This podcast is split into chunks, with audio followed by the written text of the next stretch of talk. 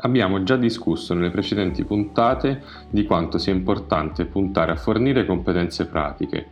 In questa puntata analizzeremo l'attività svolta dagli ITS e il ruolo sempre più importante che queste fondazioni potrebbero avere nei prossimi anni. Io sono Pier Giorgio Bianchi e vi racconto tutto appena dopo la sigla. Istruzione Italia. Il mondo dell'università in meno di 5 minuti.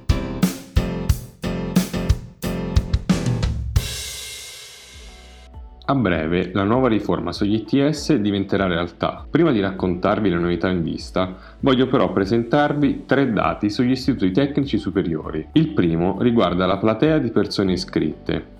Gli iscritti agli ITS sono giovani, in prevalenza maschi, il 73%, tra i 20 e i 24 anni, il 42%, ed in possesso di un diploma di istruzione secondaria di secondo grado ad indirizzo tecnico, il 59%. Tuttavia è interessante il progressivo incremento degli iscritti provenienti dai licei, il 21%. Il secondo dato riguarda l'aspetto occupazionale. Secondo le analisi condotte da Indire, l'80% dei diplomati ITS ha trovato un lavoro a un anno dal diploma e nel 92% dei casi in un'area coerente con il percorso di studi. Il terzo ed ultimo dato riguarda la qualità del lavoro. Il 42% degli occupati ha trovato un lavoro con contratto a tempo determinato o lavoro autonomo in regime agevolato, tipologia contrattuale più utilizzata in tutte le aree tecnologiche. Unica eccezione per le tecnologie dell'informazione e della comunicazione, area nella quale prevale l'apprendistato.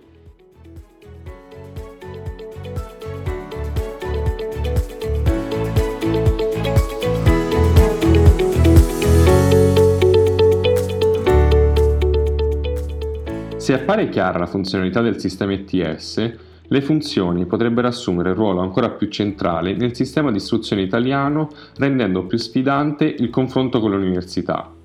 Infatti, la riforma degli ITS dovrebbe diventare legge a tutti gli effetti a breve, prevedendo l'identificazione degli ITS come percorsi formativi terziari professionalizzanti, che al pari delle università assumeranno un ruolo di tutto rispetto nel sistema educativo italiano. Nello specifico la riforma, composta da 16 articoli, si propone di agire su tre differenti aspetti. Il primo riguarda l'incremento del numero di aree tecnologiche introdotte dal DPCM del 2008. Il secondo riguarda l'aggiornamento biennale delle materie oggetto di insegnamento. Infine, il terzo riguarda i finanziamenti stabili su cui potranno contare le fondazioni. Nel corso di quest'anno è prevista l'erogazione di 68 milioni di euro e 48 milioni annui a partire dal 2023. Sebbene siano stati fatti dei progressi, non mancano di certo le criticità su cui sarà importante lavorare. Per esempio, la maggior parte degli italiani dichiara ancora di non conoscere gli ITS e di conseguenza lavorare sull'orientamento sarà fondamentale. E voi quale pensate siano i punti di forza e di debolezza del modello ETS? Come sempre, aspetto di ricevere le vostre idee. Potete iscrivermi su LinkedIn oppure contattarmi direttamente alla mia mail pgb palermo genova bologna e se questo podcast ti è piaciuto seguilo su Apple Podcast o su Spotify e attiva le notifiche. Noi ci sentiamo la prossima settimana.